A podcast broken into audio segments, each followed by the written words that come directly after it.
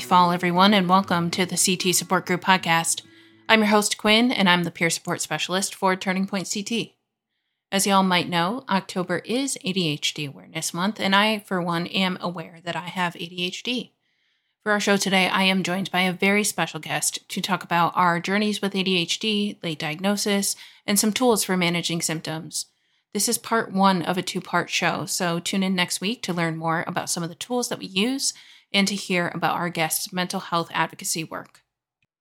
Today, I'm joined by Emily Stainton, a mental health advocate and registered behavior technician, in addition to a NAMI affiliate here in Connecticut, to talk about living with ADHD. Emily, hi, welcome. Hello, Quinn. It's so nice to finally meet you. Yes. I'm so glad we were able to make this happen. Definitely. It's been a long month of planning for us. Yes. um, so I like to start conversations with a check in question if you're open to that. yes. Okay. Um, so I want to ask you what are some songs that you've had on repeat lately? Um, some songs I've had on repeat would be any genre of EDM. When I get in like a focus mode for some reason when I'm studying, I like to just jam out and just do the head rock and stim and get my stim out and just headbang. And if I like one specific EDM, it will just play on repeat. And I think that's very neurodivergent of us to repeat it. It's also really cool to listen to like EDM specifically with like headphones on so you Yes. can hear like the different sides. Like it's very satisfying. Oh yeah, has to be noise canceling for sure. Yes. Um, so today we're here to talk about ADHD because it is ADHD Awareness Month. Um, so I would love if you could tell me a little bit about your journey with ADHD, with diagnosis, and all of that fun stuff. Yeah. So my journey with ADHD is it's a year and a half long journey so far of my exposure to it. Um, I was misdiagnosed, so I'm just coming to terms with it. I'm just coming to realizing what my triggers are with it. I'm just learning what what it is that was troubling me for so long. Um, growing up in school, I was always a pleasure to have in class, but talks too much or just constantly fidgeting and moving around and not poor in math and reading skills and just really struggling with school. My focus was not there. And no one, it just went completely oversight. It wasn't, it wasn't really um, tended to in an in, in accommodation of any kind. And up until a year and a half ago, I finally came to terms with, well, maybe it is a misdiagnosis. Maybe my psychiatrist has been right. Um, and um, now I'm accepting it. I've I've gone through a lot of medication changes and still working through like the old diagnosis. But yeah, about uh, five years ago, my psychiatrist mentioned it. She's like, "Are you? I don't think. I don't think you have bipolar. I Mm. think I think you have ADHD." And I said, "Nope." We're not doing that. We're not taking, we're not, I'm not coming off my lithium. I'm not coming off anything. We're not changing anything because everything seemed to me working and I was tolerating it and I was dealing with it and just brushing things under the rug and not really processing any of my emotions because I was on lithium for 10 years. yeah. so I'm definitely coming to terms with what it means to be have ADHD. So whatever because whatever your diagnosis is, it's it's not who you are, it's it's a part of you. Right. Yeah, absolutely. Um so in terms of like your diagnosis, it seems like that came late. Very late. Yeah. Very late. Yeah. Um, Yeah, at 16, it was bipolar, and it was, I had maybe what they called episodes of depression and things like that, but also what the things I was depressed by was a very typical 16 year old. right. there were there was nothing i went into the psychiatrist's office they write off 30 minutes you have bipolar. And then we went with it. My doctor my mom and dad and myself we didn't question it. We just said okay. Never went for a second opinion nothing. We didn't we just rolled with it. And i've been was rolling with it until i realized hmm, i don't know if this is working anymore. Yeah. Yeah. And and so like after having a diagnosis and being like mm, i'm not really sure that i want to open up that can of worms. Like I don't want to go back and and see like is there maybe something else there? Like that's definitely got to be tough, and I I can definitely relate to the late diagnosis piece of it. Um, I I had a similar journey where it was like pleasure to have in class. I wasn't someone who like fit, really fidgeted or talked too much. and didn't really deal with much of that hyperactivity. Um, but the focus was a problem for me. I swung between struggling to focus and hyper focus and was hardly ever to find mm. ever able to find that happy medium like okay yeah i can focus and if i need to task switch should be all good um but yeah i can i can imagine like you when were you late diagnosed i was 26 i was 26 years old had finished six grueling years of undergraduate and Ooh. Got my degree and um, then you know over the course of the pandemic was realizing like really i really struggle with focus and i know i don't really present typically you know quote unquote because uh, I, I don't think there's any typical presentation of any diagnosis. Um, it's all circumstantial to everyone for sure. Yeah, but it definitely went under the radar um, for a long time, and I think mine was was really chalked up to anxiety. Your, your kid hyper focuses because they have anxiety, and that actually ended up not really being the case. Um, anxiety was a piece of it, but there was something else going on. Yeah, that I really wasn't aware of. The anxiety was the symptom of of it, probably yeah. letting your body know, like, hey, something's wrong. mm-hmm. Yeah, absolutely. Um, and I wanted to ask because this was something that I experienced too, um, in terms of late diagnosis. Was there like a, did you experience like any grief over that? Was there like a journey? Because that, that was something that I, I thought about a lot in the process. Yes. And I still am grieving it. Um, yeah. There's days where I'm really sad about it because I can't go back to like my old coping, quote unquote, coping strategies because mm-hmm. That was my life for 10 years. And there was grief. And then there was also shame for me because I started advocating in 2014 mm-hmm. and I was set solid that I have bipolar. I, I even was like published in an ebook for the mighty and I shared my story about being diagnosed bipolar. And I was very vocal about it because I know how important it was to break that stigma and share my story. Um, so I shared it. And then 10 years later, it changed. Mm-hmm. And I was like, oh my gosh, this is embarrassing. I've been telling people this and that. Are they going to believe me now? Like, what's going to happen now? So it was a little bit of shame. And yeah every day it's like am i angry today which which stage of grief am i in today yeah. is it anger is it is it sadness or is it just like euphoria because i'm like oh my god this is where i'm supposed to be i'm happy now like yeah.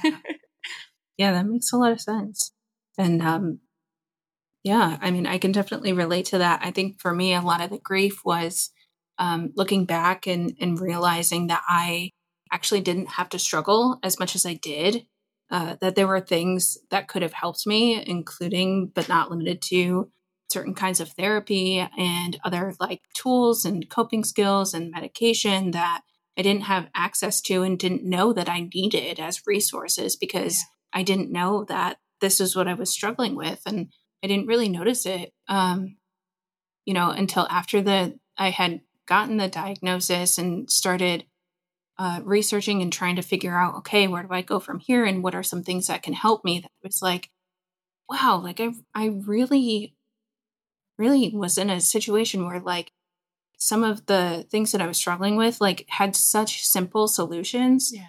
but it was not even.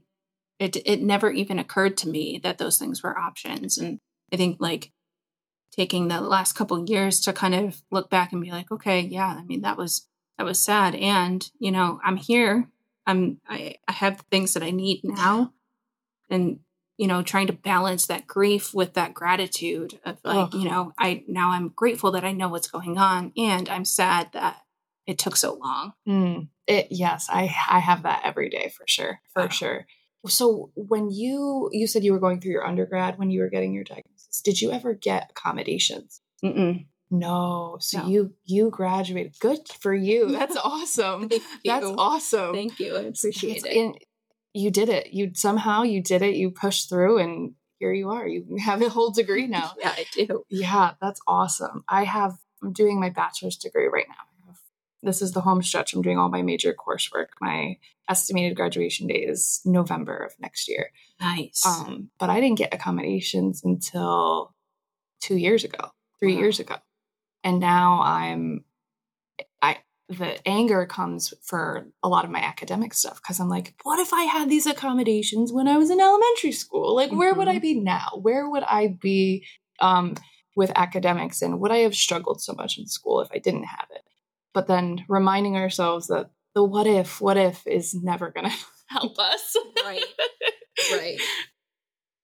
Yeah. I mean, I, I definitely like, I look back and I'm like, you know, I, I really didn't struggle with, um, with the actual content or, you know, of my courses, but struggling with like time management Ugh. and focus and uh, task switching and experiencing like some time blindness, like that, that all could have been avoided Mm-hmm. um, you know and i think like there's part of me that looks back and i'm like okay well i can you know i can be proud of myself and be like wow like you know you you did it you know without having any of those accommodations um and i, I try to lean into that feeling a little bit um but some days it's hard Yeah. definitely hard It definitely is hard.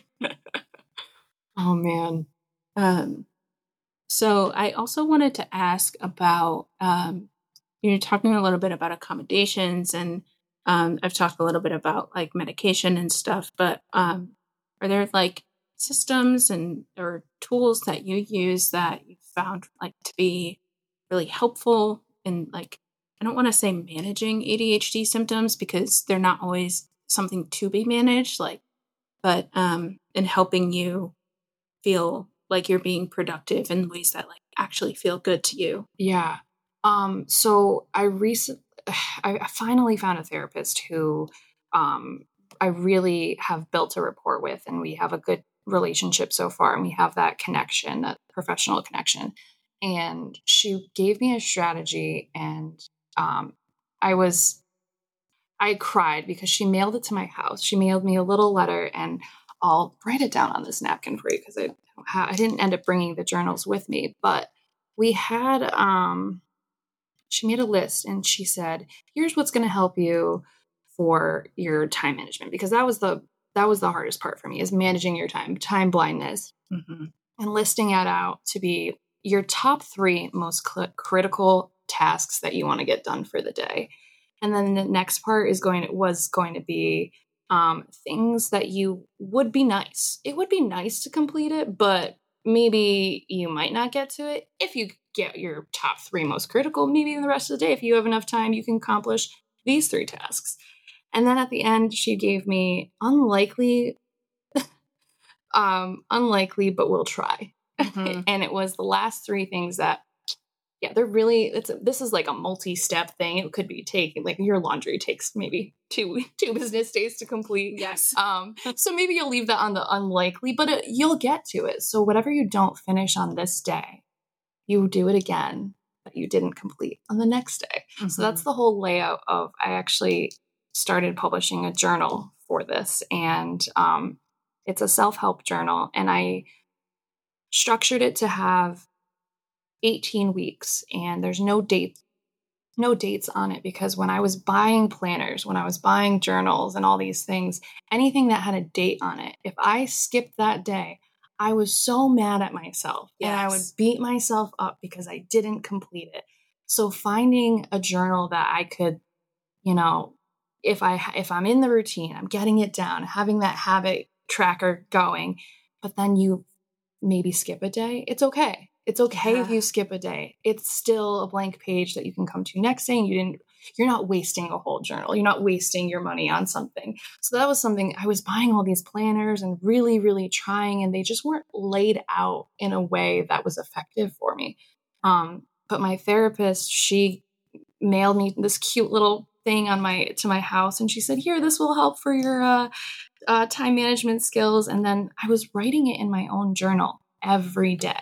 Mm-hmm. And I was writing the top three, but I was finding it was taking me more time to prep this in my own blank journal.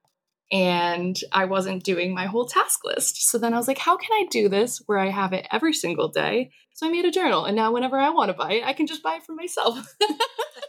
That's incredible. I also like, I can relate to that, like having a planner and then, you know, missing a day or even like using, um, like, you know, apps and, and other technology that are you know geared towards there i think there's this whole like industry i think of uh, productivity um, tools that mm. are like marketed to uh, neurotypical people mm. and um, i think that it, like they the way that they're set up really creates this environment for like folks who aren't neurotypical who aren't able to you know keep up with a daily task list or a daily journal or you know whatever that might be um, to like get in our heads about it and you know it, can produce senses of like guilt and shame which is i think just counterproductive to you know wanting to be productive. Because i know when i'm feeling guilty or shaming myself or shoulding myself so to speak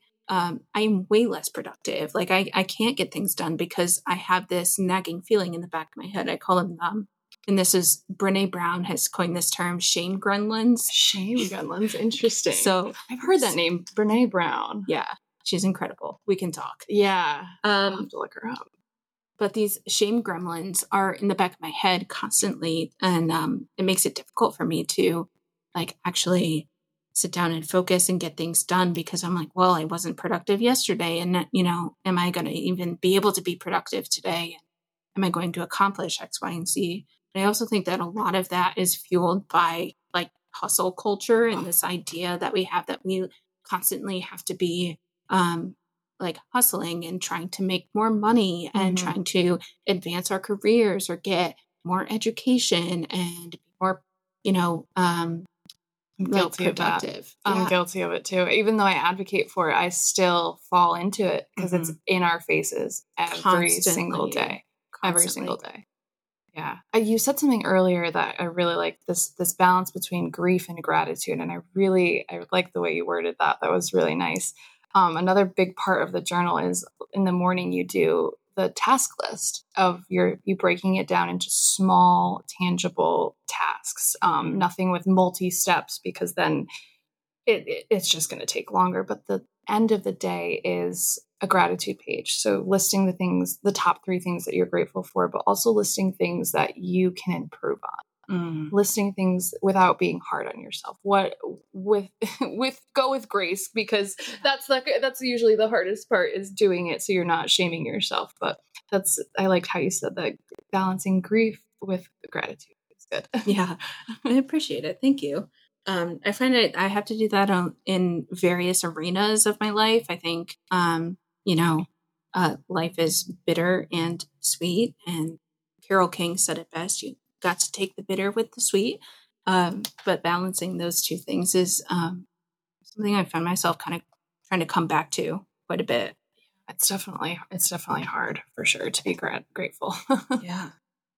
Um. So I I love your I love that your the whole layout. I think of of what I wish I brought it here. with me. I didn't even think to bring it with me today. no, it's okay.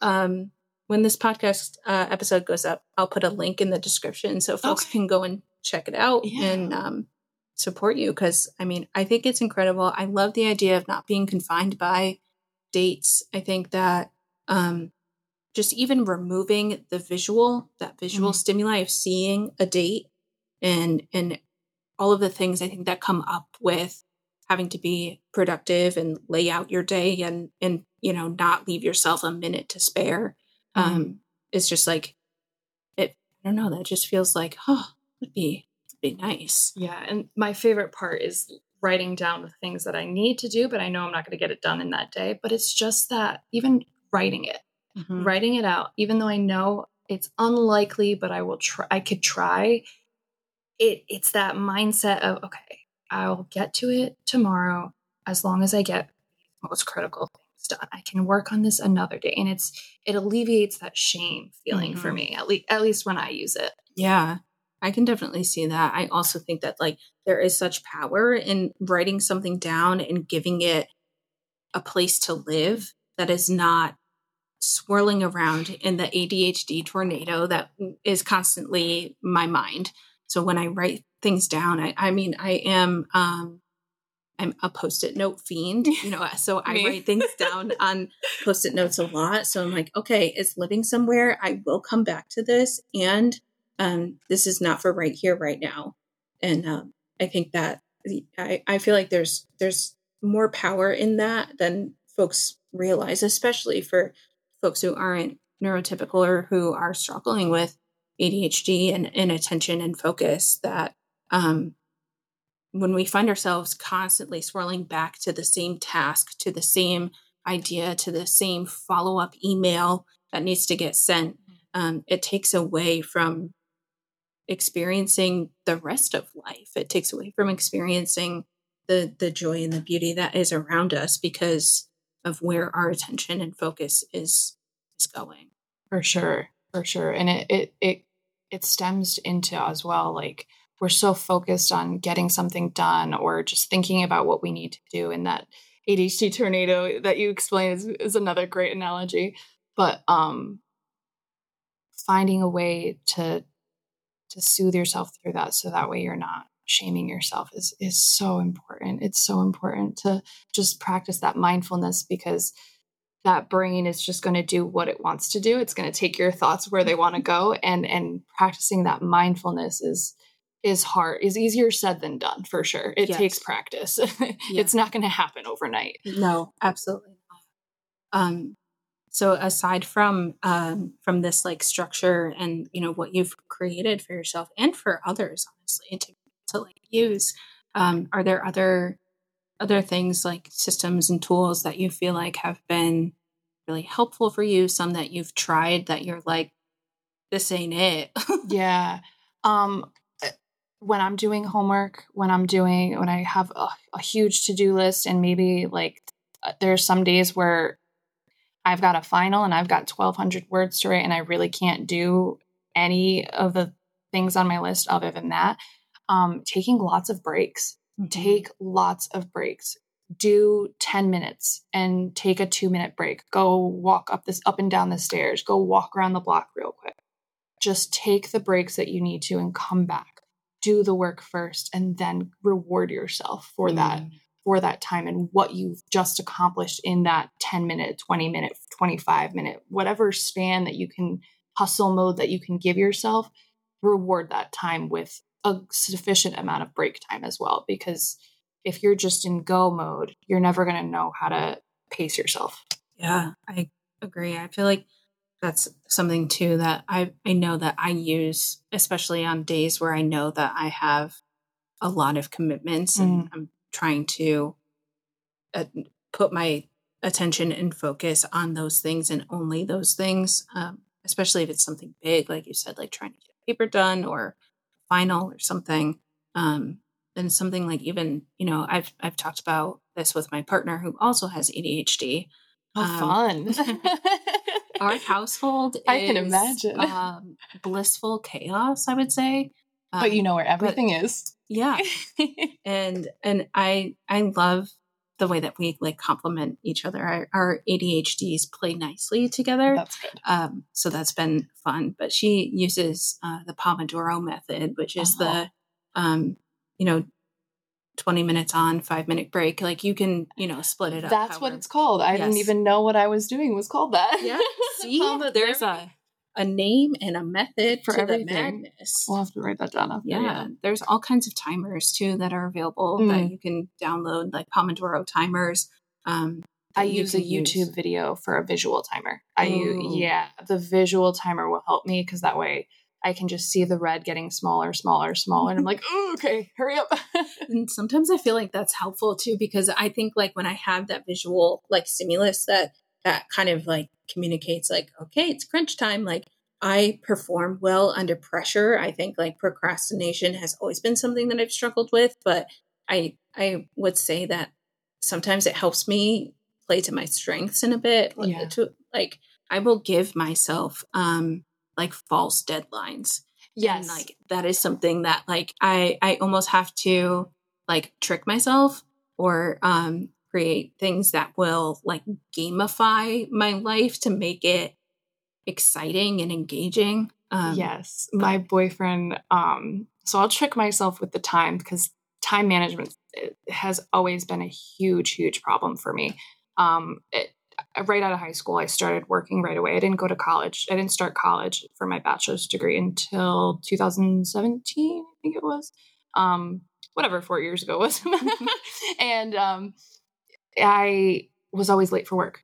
Mm. Late for work, notoriously. Everyone that I worked with was like, "Oh, well, look at the time. You you made it." And it just became an ongoing joke, but it did affect me professionally. Um, it, it limited me for a lot of my hours and availability like oh well you can't make it here for 8.30 because you never make it for 9 so you're not going to be able to take that shift so mm-hmm. things like that would happen um, so i started changing all the times in the, the, the stove, the microwave to be like 10 minutes earlier mm-hmm. to what it's supposed to be. And my boyfriend hates it. and I'm like, but we're not late. So what are you mad about? yeah. Thanks for tuning in to this week's episode of the CT Support Group podcast. Special shout out to Emily for such a fun conversation. I had a really good time. If you want to learn more about her work, check out the links in the episode description. Don't forget to tune in next week for part two. We'll see you then.